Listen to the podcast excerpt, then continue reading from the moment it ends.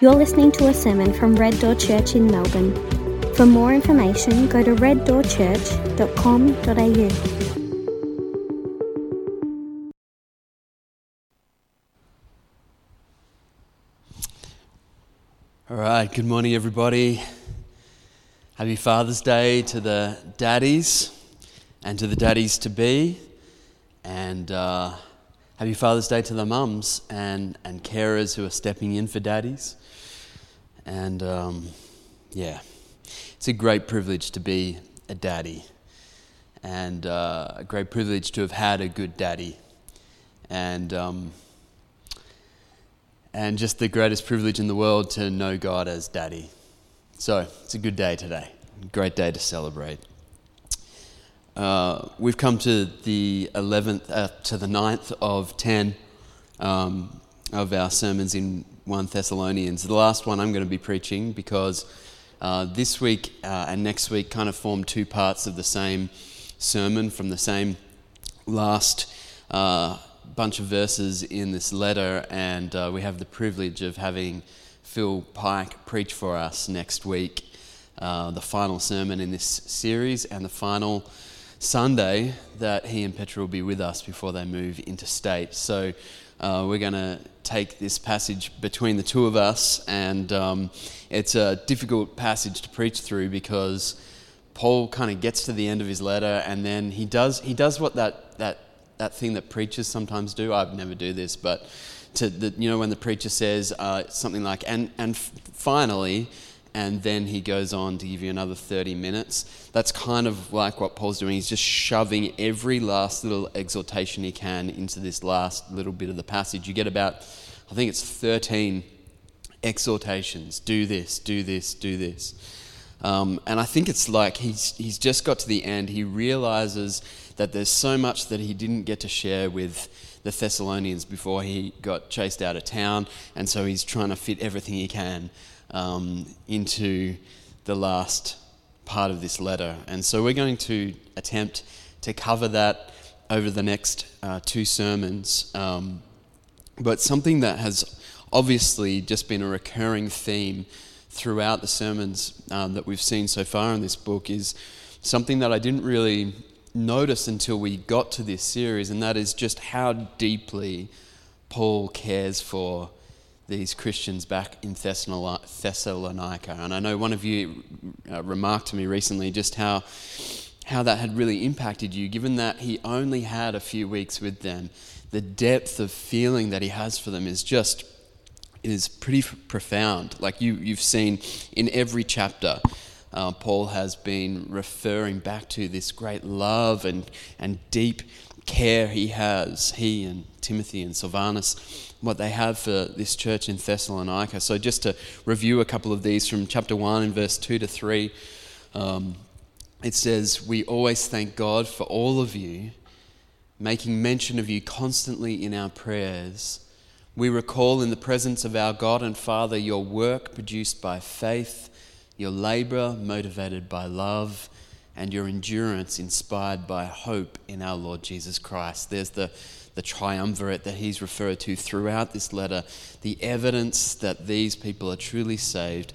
And as he thinks of them, he not only recalls the kind of Christians they were, but the deep love he has for them. And so he goes on in, in chapter 2, he says again in verse 7 and 8, although we could have been a burden as Christ's apostles, that is, although we could have like relied on you to, f- to fulfill all of our needs instead we were gentle among you as a nurse nurtures her own children. That's the image he has of a, of a nursing mother. Later in i think it's verse 11 he refers to himself as a as a father to them. Um, but he goes on we cared so much for you that we were pleased to share with you not only the gospel of god but also our own lives because you had become dear to us. He wasn't just there to preach a message, he wasn't an itinerant who just came into town and stood on a box in the corner of the street and, and yelled. He shared the gospel of God and his life because they had become so dear to him. And again, in chapter 3, in verse 9 to 10, he says, How can we thank God for you? in return for all the joy we experience before our God because of you. As we pray very earnestly night and day to see you face to face and to complete what is lacking in your faith. So, this is what he was experiencing this deep uh, sense of love for these people, but it was also what triggered his kind of anxiety for them that, that he hadn't had enough time with them, that, that he desperately wanted to get back so that he could complete what was lacking in their understanding of the gospel. And this is what's driving him this last chapter, just to, to throw out as many exhortations as he can. And this love that he felt for them, that he and and Timothy and Silvanus, this love that the, these, these apostles, these missionaries felt for this church, it wasn't just a general kind of wishing the best. It wasn't just a kind of sending good vibes. This was, a, it wasn't an, a kind of aimless love. It was a very purposeful love. He didn't, he didn't just wish them well. His love for them was connected to the mission that had led him to them in the first place. So it was a purpose driven kind of love. It was a mission driven kind of love. The love that, that took him into Europe in the first place and to share the gospel with them in spite of all of the danger that he was in, that love is connected to that mission.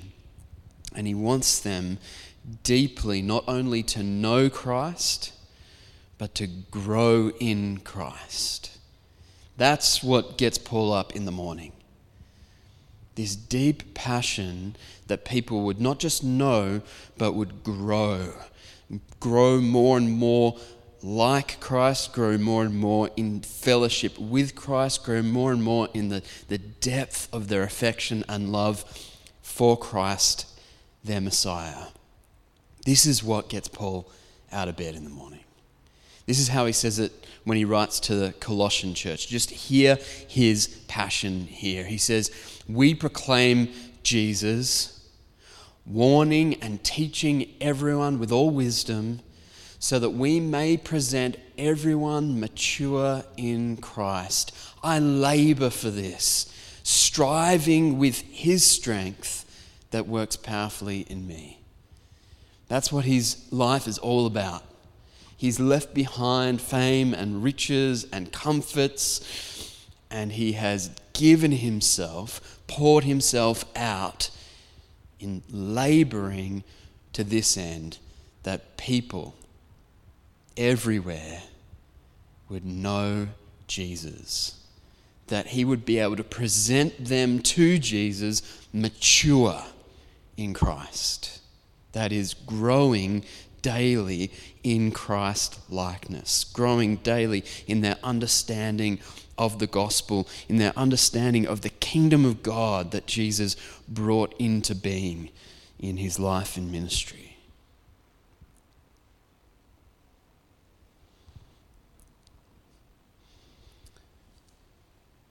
just let you into a little bit of a secret here in our household. I know this isn't true in your house, but in our household, our kids don't always do what we tell them to do the first time. And uh, it's a bit of a recurring theme in our house. Um, we tell the kids what to do, and they don't do it immediately.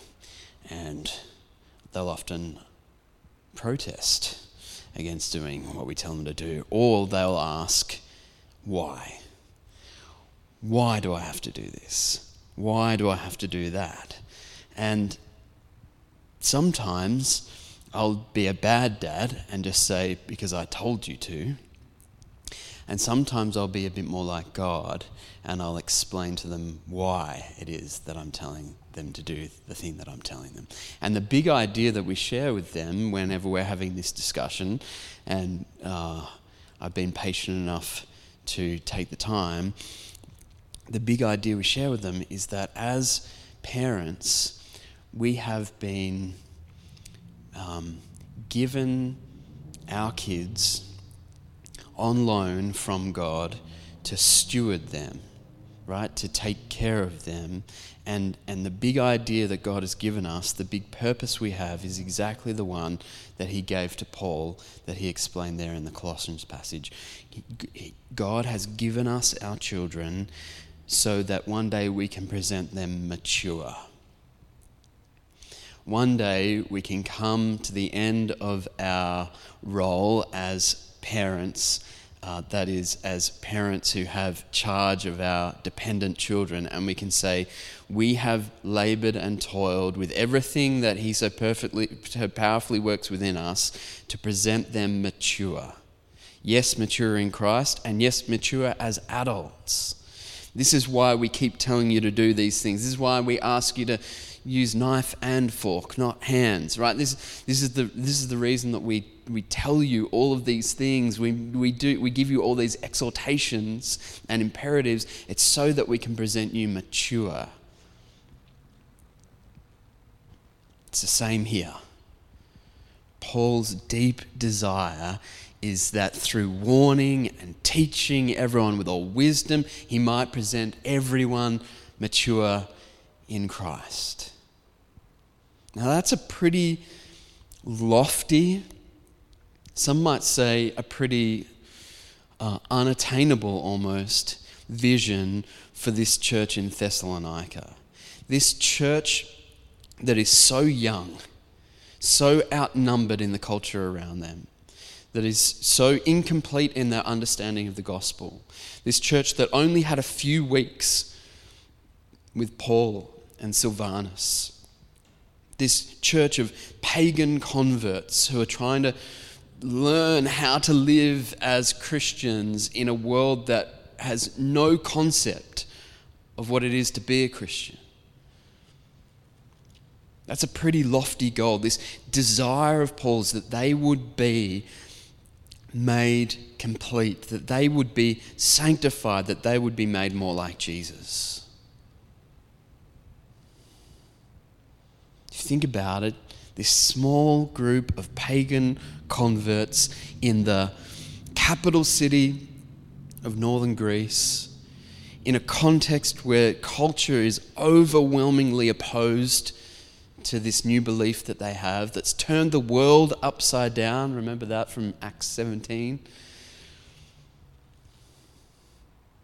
That, that, that Paul has that hope for these new Christians. They've gone from a culture where Caesar is Lord. You literally, around the town, and around Thessalonica, you would have signs up reminding everyone Caesar is Lord.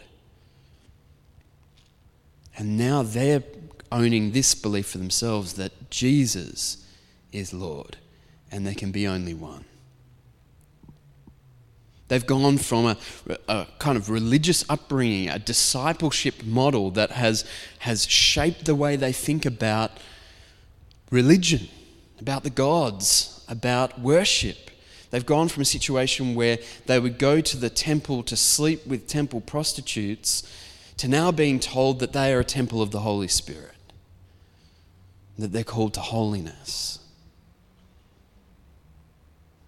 They've gone from a situation where they were experiencing relatively, relative safety, relative peace under the Roman Empire in northern Greece, in Thessalonica at that time. The Pax Romana had been chugging along now for about 40, 50 years. The Pax, the peace of Rome, this kind of enforced peace wherever Rome was in charge, that as long as you swear fealty to the Caesar, as long as you say Caesar is Lord, you will enjoy the prosperity of Rome. You will enjoy the peace of Rome. And now, all of a sudden, they're going from having that relative safety and peace to being persecuted, to suffering because of their fealty to the Lord Jesus. All of this is happening at once, and they're only guides through this new thing called Christian faith have been taken away from them, and all they have now is this letter written to them. And Paul still has this lofty vision for them that they would grow in Christ's likeness, that they would be made mature and complete in Him, that they would persevere in Christian faith. It's no easy task. If God's not in it, then it's absolutely going to fail. That's what he mentioned. Remember, um, he had this fear uh, back in chapter 3. Uh, let's have a look. I think it's in verse 5 of chapter 3. He, he, he has this fear that the tempter might be tempting this church and that their, their labor as missionaries might be for nothing, might be in vain. So these are the stakes that he's dealing with. He wants them to grow in Christ likeness, but he knows that there is a chance that it's all been for nothing, that they'll just simply walk back to Caesar as Lord.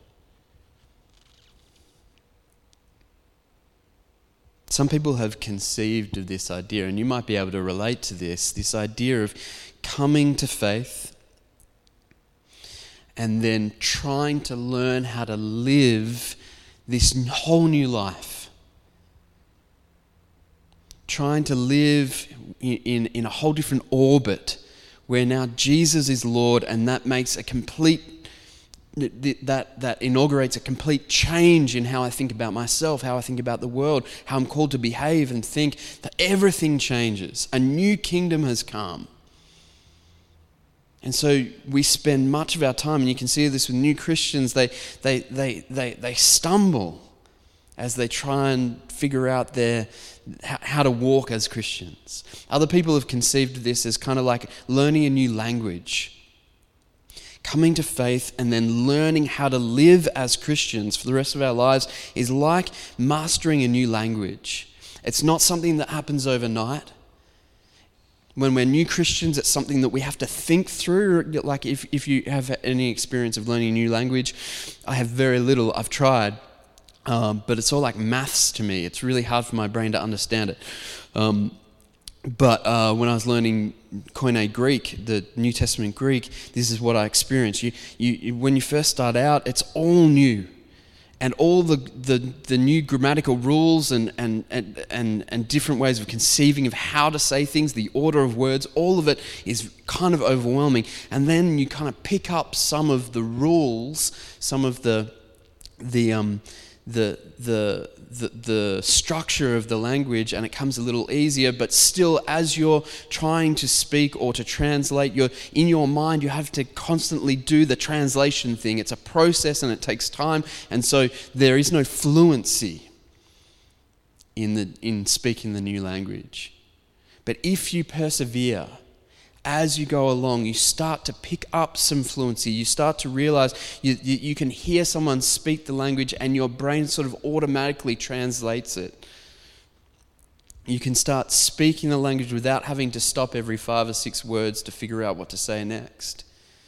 We do this obviously from childhood without ever knowing it just picking up this as we go along. But if you try and attempt a new language, this is the process you need to go through. And so it is with those who come to Christ. So it is with these Christians who have turned away from pagan idols to worship the Lord Jesus.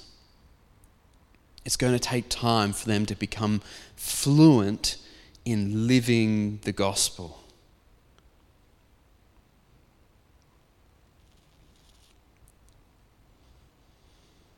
It's going to take time and it's going to take effort. This is true for some of you today.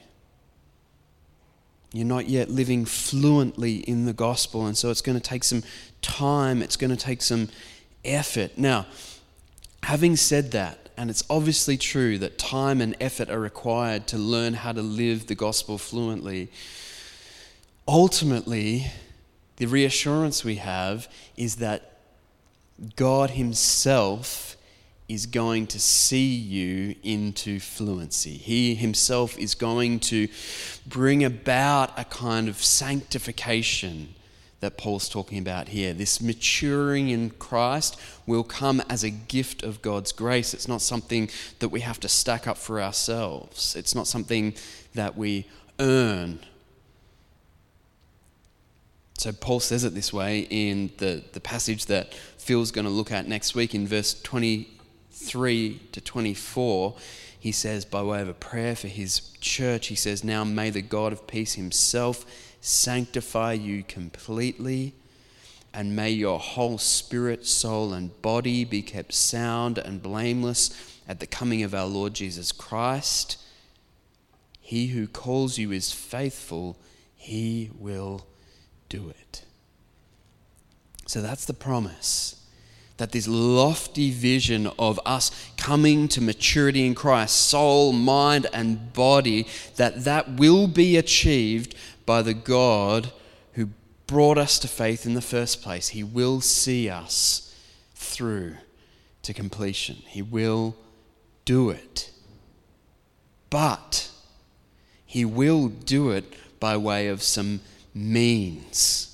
He will do it as we commit to making the daily effort to persevere in faith, to read my Bible when I'd rather look at Facebook, right? To say my prayers when I'd rather watch Netflix, right? That to, to take the time to invest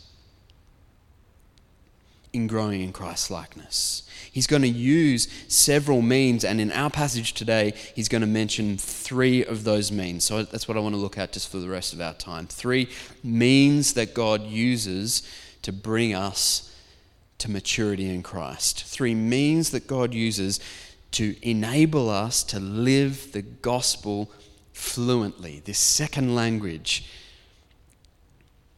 So, first, number one, he's going to use conscientious Christian leadership and teaching. Okay, verse 12 to 13. He says, Now we ask you, brothers and sisters, to give recognition to those who labor among you and lead you in the Lord and admonish you, and to regard them very highly in love because of their work. Be at peace among yourselves. So, these the, the first thing he's going to use, first thing the Lord is going to use to bring us to maturity is these leaders who teach and lead us in the faith. That's what he mentions there labor, leadership, and admonishing or teaching, preaching, exhortation. Now, I'm not going to talk about this now. Phil's going to pick that up next week. Uh, he was like, you know, the, the pastor shouldn't have to do that bit because it just sounds like you're getting everyone to obey you. All right. And so um, we, we're going to leave that to him for, for next week. All right. So um, I'm going to move on to the second and third means. The second one we have here is the mutual encouragement and accountability. So this is not the leaders that God has given to, to, to lead and teach and admonish and labor. This is the whole church. We've picked up on this several times through this series the, the responsibility of the whole church to be the ministers of the church. And the ministry here that he's calling us to is mutual encouragement and accountability. All right, so let's take a look, verse 14 through to 15. He says, We exhort you, brothers and sisters, warn those who are idle, comfort the discouraged, help the weak, be patient with everyone. See to it that no one repays evil for evil to anyone, but always pursue what is good for one another and for all. Okay, so this is a call to everyone in the church. If you call Red Door your home, then this is your ministry to everyone else. Now, obviously, this is going to be easier to do with the people that you know well, and this is where we want to have several multiple small groups, and then within those small groups, even smaller groups of twos and threes who know each other well enough that they can speak into one another's lives, keep one another accountable, all right? But this can happen across the board as we seek to minister the gospel to one another. This is going to help us ourselves speak the live the gospel fluently and it's going to encourage others to grow in Christ likeness as well. So you've got three things there that he, he highlights. He says, warn the idle.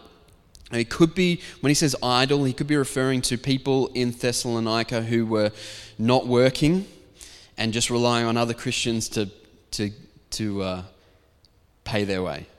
Taking advantage of the generosity of the Christian church in the first century. And so that's why back in, in chapter 4, he says, um, You encourage you, brothers and sisters, to do this even more, to seek to lead a quiet life, to mind your own business, to work with your own hands, as we, as we have commanded you, so that you may behave properly in the presence of outsiders and not be dependent on anyone.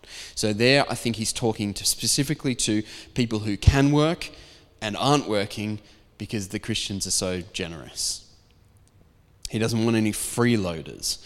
Those who can work should work so that the, the church can be more generous to those who can't, specifically widows, um, people with disabilities that prevent them from working, and so on. So it could be just referring to that. I think the translation's a little bit more broad than that. I think what, and you might have a note in your Bible down the bottom here, but I think a, probably the better translation is for them to warn those who are undisciplined or disorderly. Those who aren't, as he said earlier in this uh, in, in chapter four, who aren't obeying the commands of Christ that Paul has already given them back when he was with them. Those who are getting lax in their personal discipleship, he says, warn them. Warn the undisciplined. Warn the unruly. Warn those who are walking away from obedience to Christ. And this, of course, is part of our obligation as Christians as we love one another. All of these exhortations are underpinned by the call for us to love one another. The call to warn, the call to give warning to those who are walking away from Jesus is a call to love them. I can tell you situations, particularly when I was younger, when it was a deeply loving thing for an older brother to take me aside and warn me about the path that I was going down and the, and the, and, and the propensity it had to lead me away from Jesus. That is a beautiful, loving thing to do. Any parents in, in, in the room right now will know the, the call of love to warn children away from things that are going to endanger them. Of course, if the knife is hovering above the toaster, we're going to yell a warning to the child to put the knife down. That is exactly what Paul has in mind here. Go, have in mind the fact that Christians are prone to wander, prone to leave the God we love, and so it is a it is the role of every loving Christian person to warn those people, to call them back. He also says that we ought to comfort the discouraged. So sometimes people need warning because they're just heading away from Jesus. Sometimes people need encouragement because they're discouraged. They need comfort, they need an arm around the shoulder. They need strengthening. I love that word encouragement. It, means to strengthen, edify, build up. That is a ministry that all of us have to seek out those who are discouraged. If you look with, I mean, any level of intensity at people in our church at the moment, you will see a lot of discouraged people for obvious reasons the situation we find ourselves in at the moment is discouraging. And so, the call to ministry right now, the ministry of comfort for the discouraged, is just, it's on, it's on high right now for all of us. If you are to any degree sitting idle at the moment and wondering, well, I just wonder what God's calling me to, here's the answer comfort the discouraged.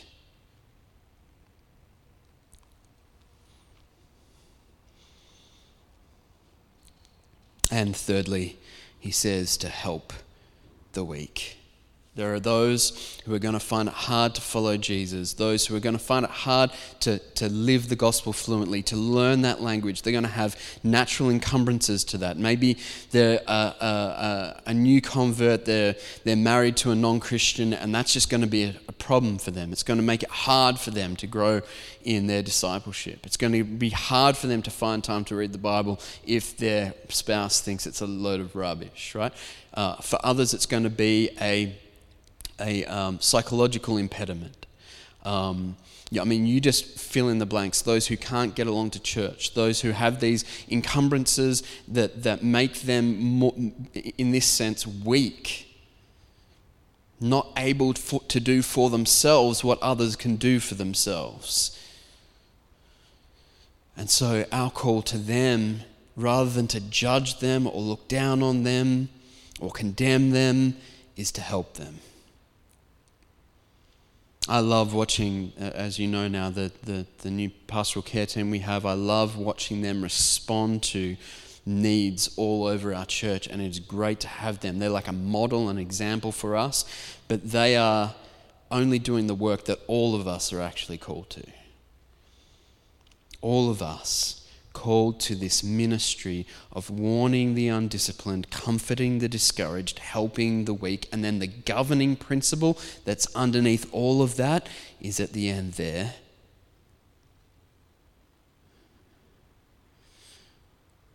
Be patient with everyone. That in the midst of, even in the midst of warning, encouragement, comforting, our call is to be patient with everyone, understanding that all of us is an incomplete person. All of us is, uh, are still learning the language of living the gospel. None of us has arrived, nor will we until Jesus arrives. And so, patience has to season all that we do, all of our ministry, full of patience for the people that we're ministering to. See to it that no one repays evil for evil to anyone, but always pursue what is good for one another and for all. Always pursuing it.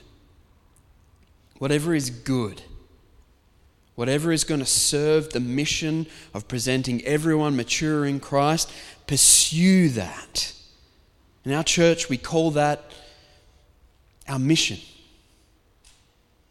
to be a community of people helping people make all of life all about Jesus. That's our mission. You could say it like this always pursue what is good for one another and for all. That's our mission.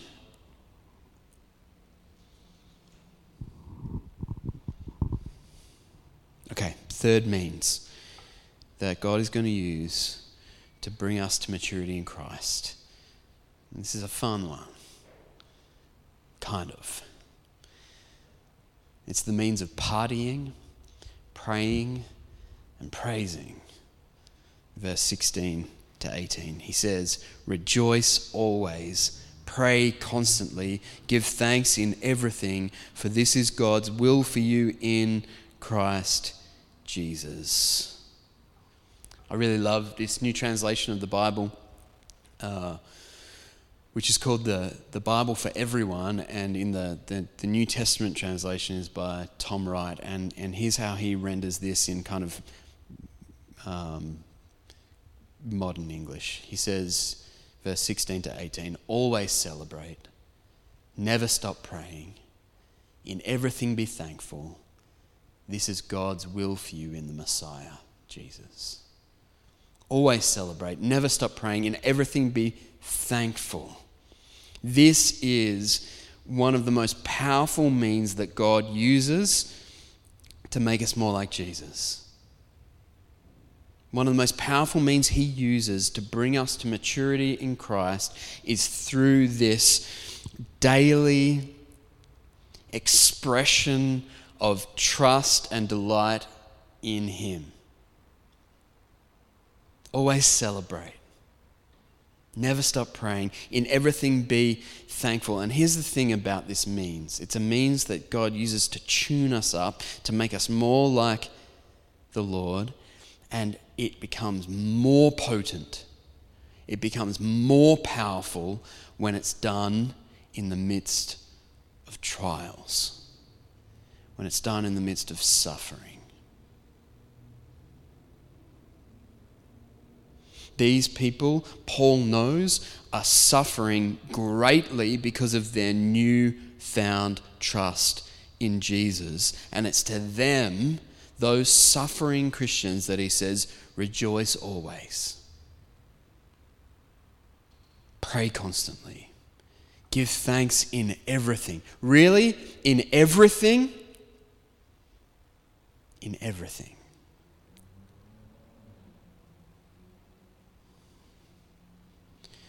It is one of the most curious things about history, particularly the history of the church,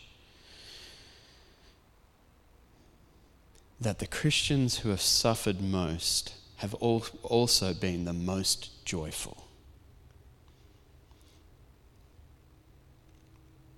I think it's Eddie Izzard who has this bit, the comedian, he has a bit about singing in the Church of England, the Anglican Church and he says it's just it just he doesn't get it that the, the christians who have suffered most like the slaves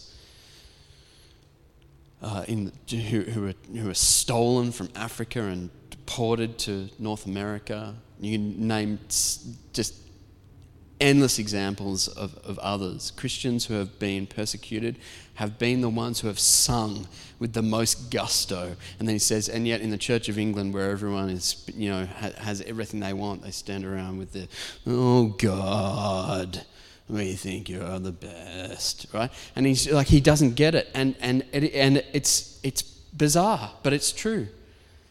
The Christians who have suffered the most greatly have been the ones who have sung the loudest, the ones who have actually fulfilled this command rejoice always, pray constantly, give thanks in everything. To many of us, that seems like this, this kind of, well, yeah, maybe one day, I'm kind of busy right now. But for those who are suffering, this is everything.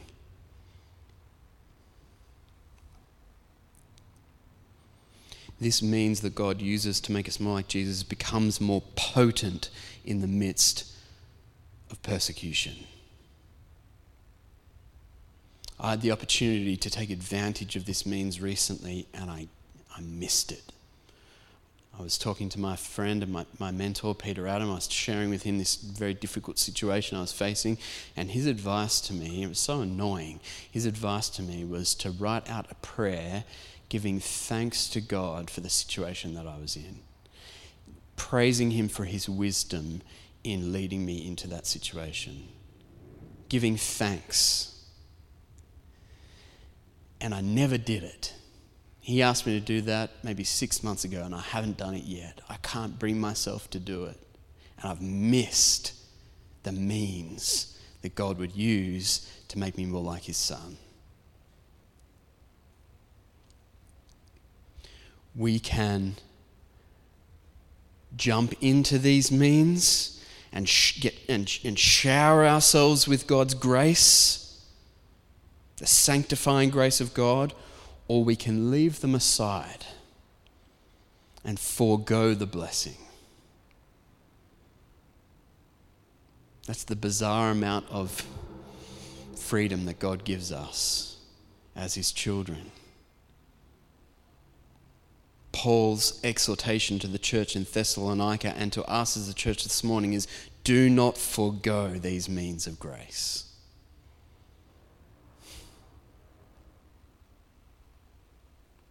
Don't miss it. All right, I'm going to leave the second part of this sermon to Phil coming in next week. But I encourage you to read ahead, read through the rest of this chapter. It's just one exhortation after another, this vision that Paul has for us to live the gospel fluently. Let's pray. Father, I thank you. Thank you for this word to us.